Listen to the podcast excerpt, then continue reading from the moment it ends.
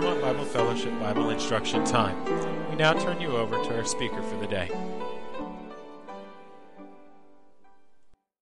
Our speaker today, Brother Bill Lumsden, been in fellowship here as long as I can remember, and we're very happy to have him this morning to share God's Word. So, Bill, we're going to invite you up to do that at this time.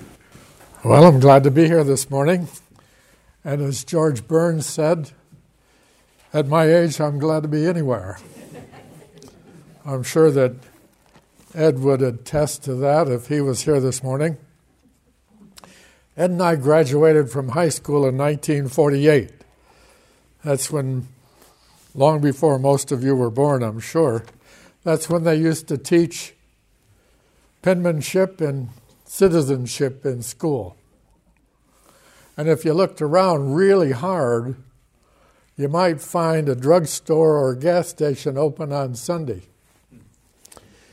We called them drugstores in those days. Uh, and the guy behind the desk was the druggist. Things have changed a lot, haven't they?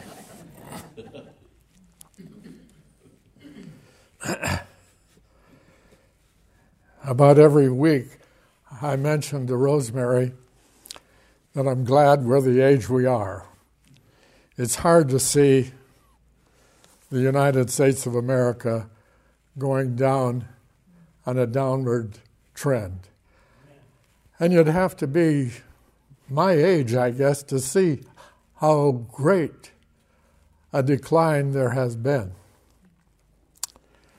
So, seems also that any effort to bring the U.S. back to the glory age is snuffed out quickly.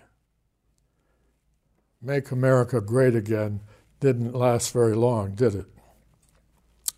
Well, this morning I want to talk about the subject of prayer. Usually I would start with a premise or a point and proceed with comments in an effort to produce some evidence uh, that would support or prove that premise. But today, I simply want to discuss the subject of prayer make some comments about it, and leave it up to you to determine the value, if any, of those comments without trying to prove anything. First of all, does God really answer prayer? There are those who feel that God is omniscient and all knowing, and as such, He doesn't really respond to our prayers because He already has a plan and everything already worked out. If that's the case, and it may be, then why does the Bible urge us to pray as it does in James chapter 5 verse 16? I want to read that to you. James chapter 5 verse 16. Confess your faults one to another and pray one for another that you may be healed and the effective fervent prayer of a righteous man availeth much. Here we find that prayer availeth or profits much. And if it profits us, it, it must be a good thing. But why is prayer good for us? Can it actually change God's mind in our favor? And then does God ever does God ever change his mind? On the one hand, the Bible declares that God never changes his mind. Let's look at Numbers. Numbers chapter 23 and verse 19. God is not a man that he should lie, neither the Son of Man that he should repent. Repent here means change his mind. Hath he said, and shall he not do it? Or hath he spoken, and shall he not make it good? Now let's turn over to, Math, uh, to uh, Malachi, and uh, I want to read a verse there Malachi chapter 3 and verse 6. For I am the Lord, I change not. Therefore, ye sons of, jo- of Jacob are not consumed. I guess he means if, if I changed my mind, you'd all be gone. Those scriptures would certainly lead you to believe that God does not change his mind. I want to turn over to James chapter 1 and verse 17. Every good and every perfect gift is from above, and cometh down from the Father of lights, with whom is no variableness, nor shadow of turning, not even a shadow of changing his mind or turning. Now, those scriptures would certainly lead you to believe that God never changes his mind, wouldn't they? However, on the other hand, there are passages that seem to indicate that God does change his mind. Let's turn over to, to Exodus chapter 32. If I'm going too fast and you haven't got the time to look these up, don't worry about it. They're really there. Exodus chapter 32, and I want to read verses 9 through 14. Exodus 32, verses 9 to 14. And the Lord said unto Moses, I have seen this people, and behold, it is a stiff necked people. Now therefore let me alone, that my wrath may wax hot against them, and that I may consume them, and I will make of thee a great nation. And Moses besought the Lord his God and said, Lord, why would thy wrath wax hot against thy people, which thou hast brought forth out of the land of Egypt, with great power and with a mighty hand? Wherefore should the Egyptians speak and say, For mischief he did bring them out to slay them in the mountains, and to consume them from the face of the earth? Turn from thy fierce wrath and repent of this evil against thy people. Drop down to 14. And the Lord repented of the evil which he thought to do unto his people. With human thought, if you knew the end results of every situation, no matter what it might be, the only reason you would ever change your mind if you'd made the wrong decision in the first place? Could it mean in Exodus 32 that God had decided he was wrong in choosing Abraham and making a people for his, uh, for his namesake? And that his posterity would show, uh, would, uh, and that he would make a, a name for himself out of his posterity? and should now correct that mistake by destroying them. It does seem that way, doesn't it? But I have a problem with that, with that thinking, quite honestly. Let's turn over to Jonah. Jonah chapter 3, verse 10.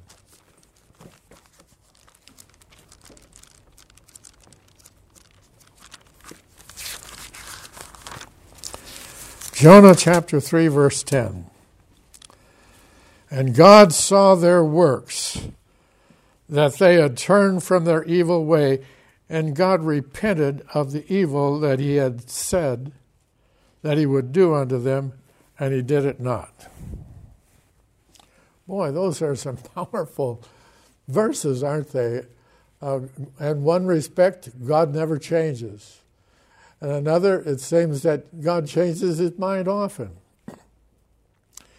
Jesus knew more about prayer than any other person on earth.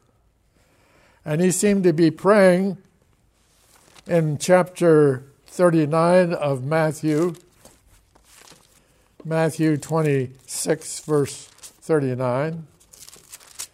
Here's what the Lord says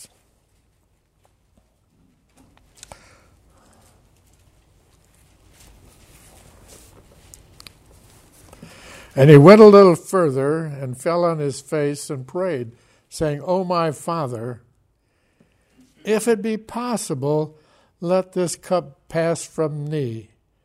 Nevertheless, not as I will, but as thou wilt. Was the Lord asking his father to change his mind? The explanation for these seemingly contradictory instances may be explained by what is often referred to as God's perfect will and his permissive will. God's perfect will are those things that God has decreed that will never change. Creation is an example. In Genesis, verse 22 of chapter 8, God says, While the earth remaineth, seed time and harvest, and cold and heat, and summer and winter, and day and night shall not cease. None of these things have ever changed in my lifetime, and I have reason to believe that they never will. Jesus' crucifixion is another example. Chapter 13 and verse 8 of, of uh, Revelation, chapter 13 and verse 8.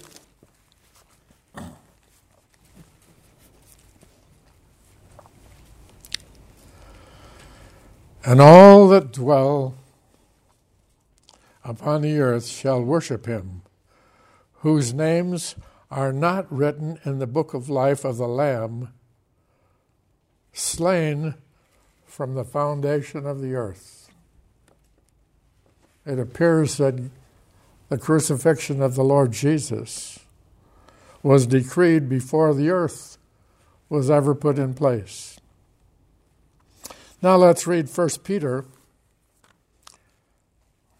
chapter 1 and I'll read verses 18 to 20.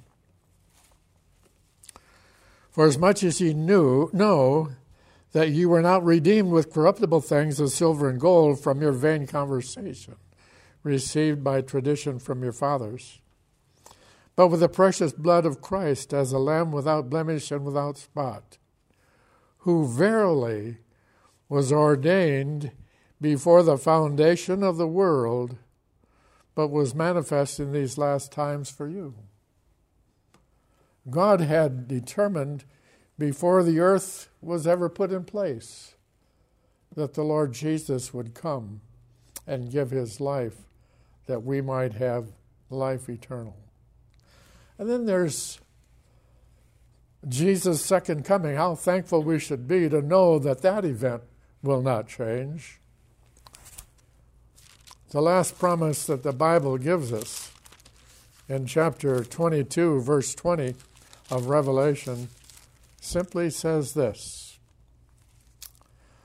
The second to the last verse in the whole scripture, whole Bible, he which testifieth these things says, Surely I come quickly. Amen. Even so, come, Lord Jesus. So we see that there are things that just will not change. However, God's permissive will allows man to change in all kinds of ways. God has given free will to man and permits us to follow the dictates of our heart, whatever they may be. And that leads us in all kinds of directions. His permissive will, therefore, allows us to change, as he as he often and he often uses our sin for his purposes. Back in uh, Genesis chapter 50, I want to read a verse there, verse 20 in Genesis chapter 50.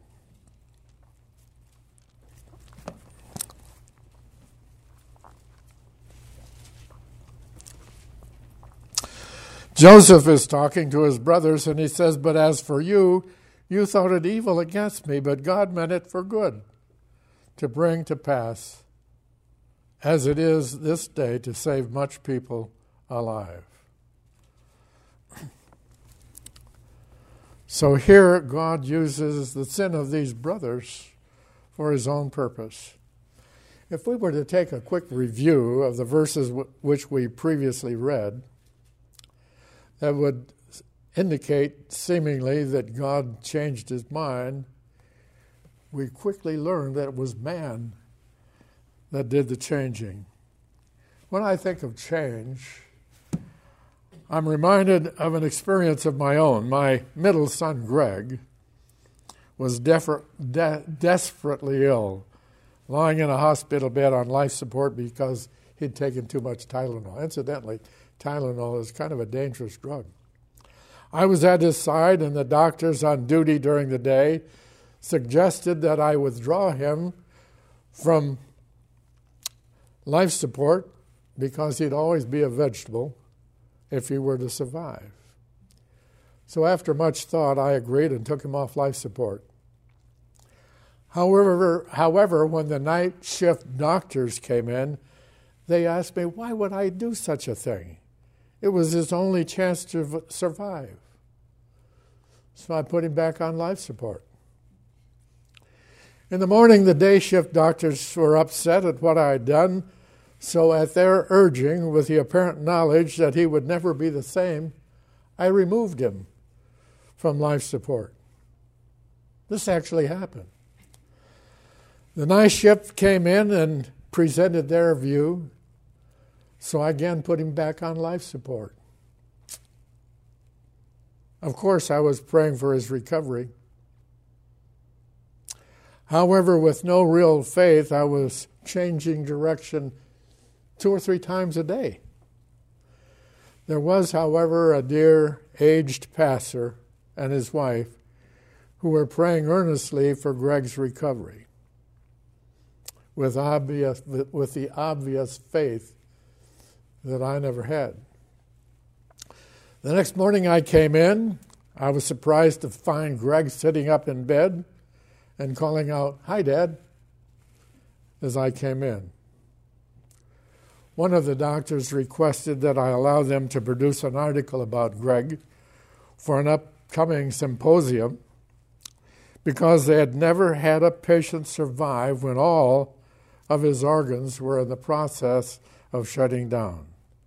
They stated that it was certainly super, supernatural intervention. Today, over 30 years later, Greg is a strong, physically fit man in his late 50s.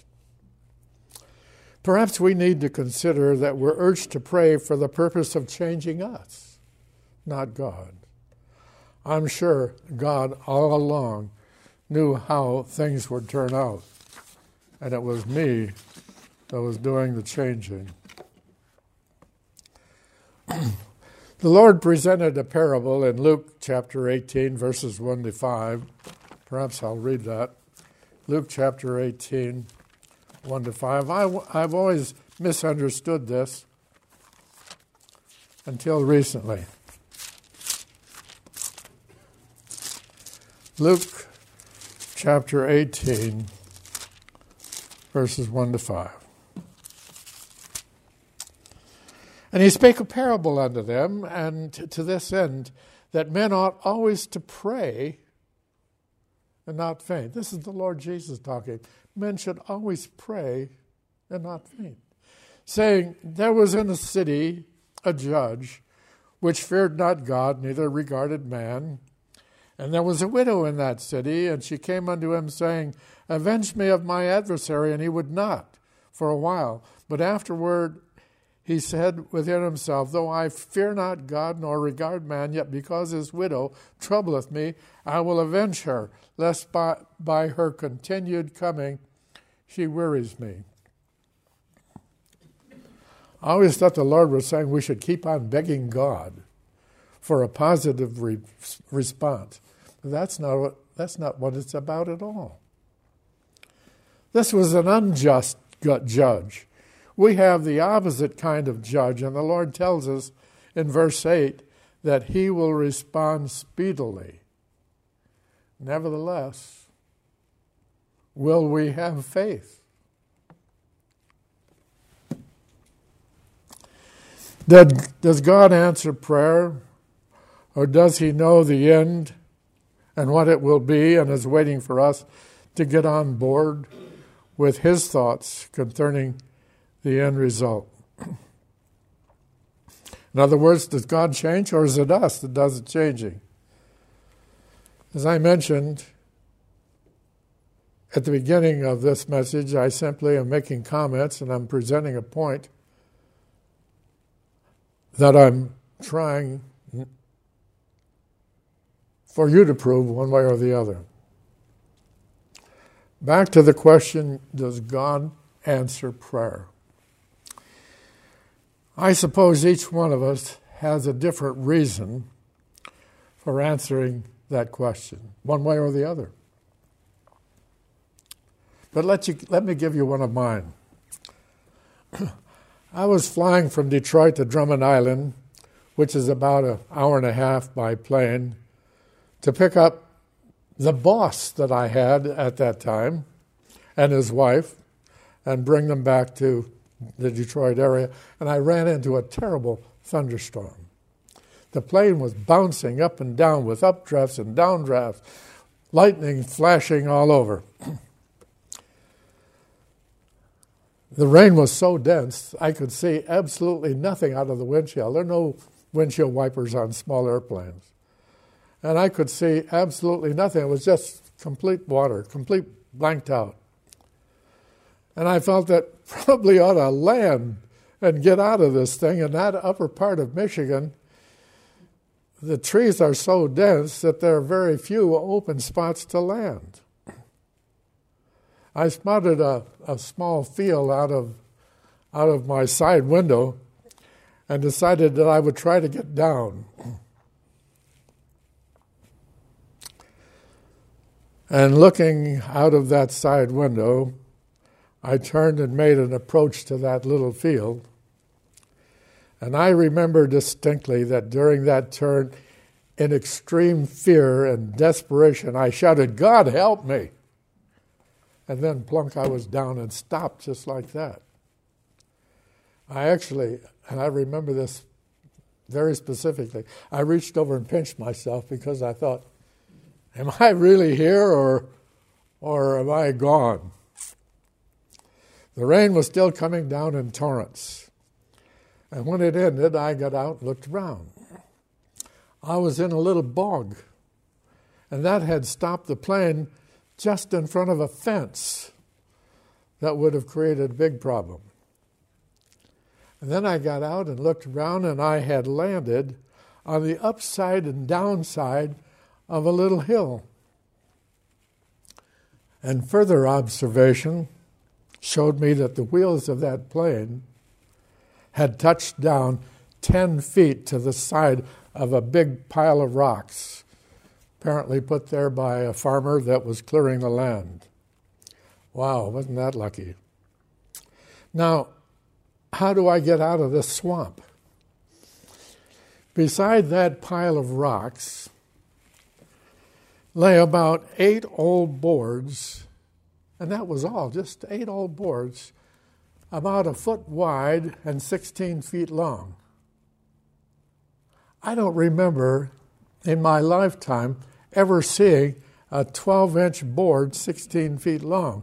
And there was about eight or 10 of them laying there. That was all. well, I grabbed one of them and brought it down to the plane and set it alongside the wheel, kind of like that. And then I went out to the edge of the plane, lifted up by the wing ship, and lifted the plane up, and that board fell under the wheel. And then I put the rest of them along in a line to get me out of that uh, bog. and I was able to taxi back to solid ground. You know, I thought about that pile of rocks. What if I had been just 10 feet to the right? Now, again, I couldn't see anything.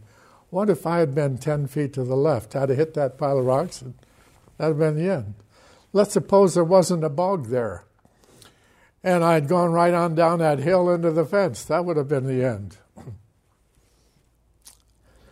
well, let's suppose that the, that uh, I'd made it that far. Now I'm stuck in a swamp in northern Michigan. And what if there weren't any boards there? I'd still be stuck in that swamp. Well, I wondered if God had long ago placed those boards there for me. Well, how do I get back in the air? I taxied up a little hill and found a wagon trail that led back to a road. And, and I thought, well, I'll get out on that road and, and I can take off. But I, there was a lock there, a gate and a fence, and I couldn't get out. And there was this wagon trail that led down, but it turned. And if you know anything about flying, you don't take off on a runway and then turn sideways. And uh, I was probably miles from any home or any place that I could make a phone call. And they were waiting for me to pick them up on Drummond Island. That was a pretty important guy, my boss. Well, somehow I went down that that wagon trail, and I actually turned that plane and, and got in the air. I have no idea to this day. When I think about it, it sends cold chills up my spine. I looked down at that little field from the air. There was no way, no way that I would have ever made a safe landing on that little tiny field with rocks of uh, in the way. It just couldn't have happened. Well,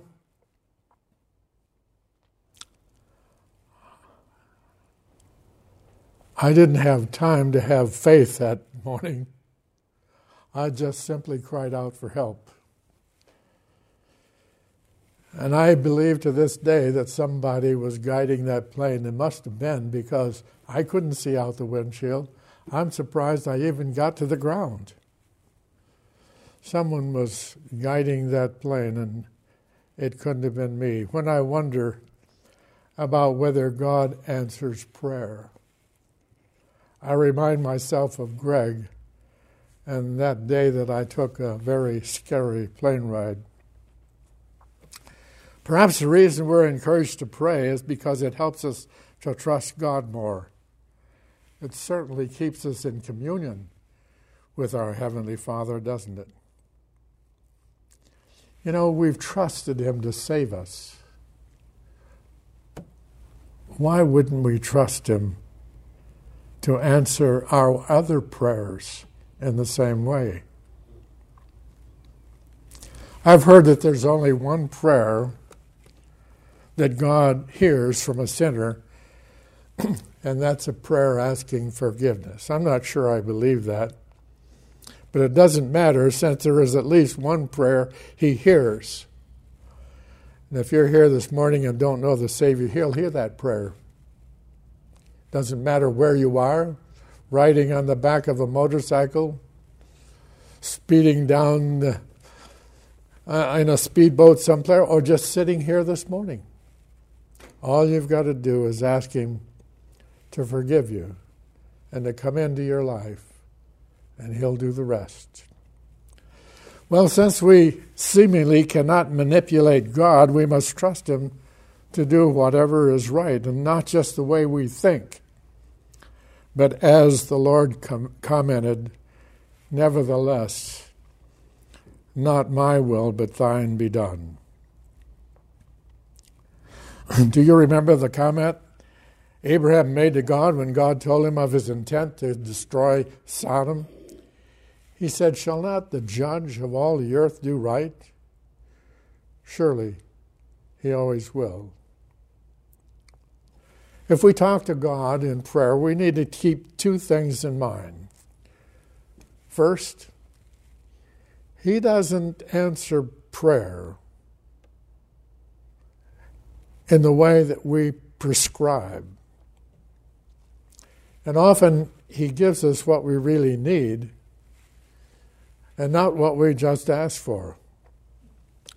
Secondly, God seems to frequently give us something better than what we ask for, but most often It's only with the passing of time that we're able to realize that. Now, in conclusion, I just want to leave you with these three questions for you to decide for yourselves. Does God ever change his mind? Why do you suppose we're urged to pray? And does prayer really do any good? Does God answer prayer? Well, with those questions in mind, let's close in prayer.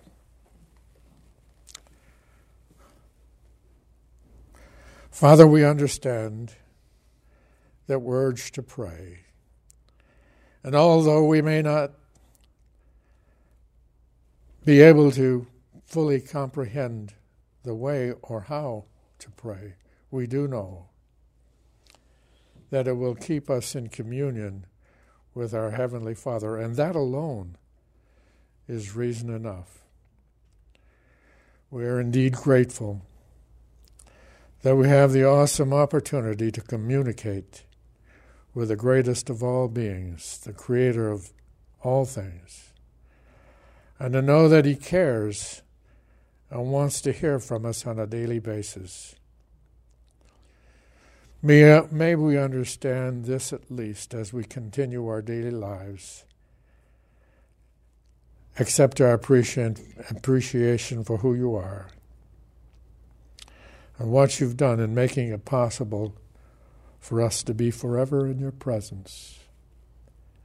We ask these things as we look forward to your coming again. In the blessed name of our Lord and Savior, Jesus Christ. Amen.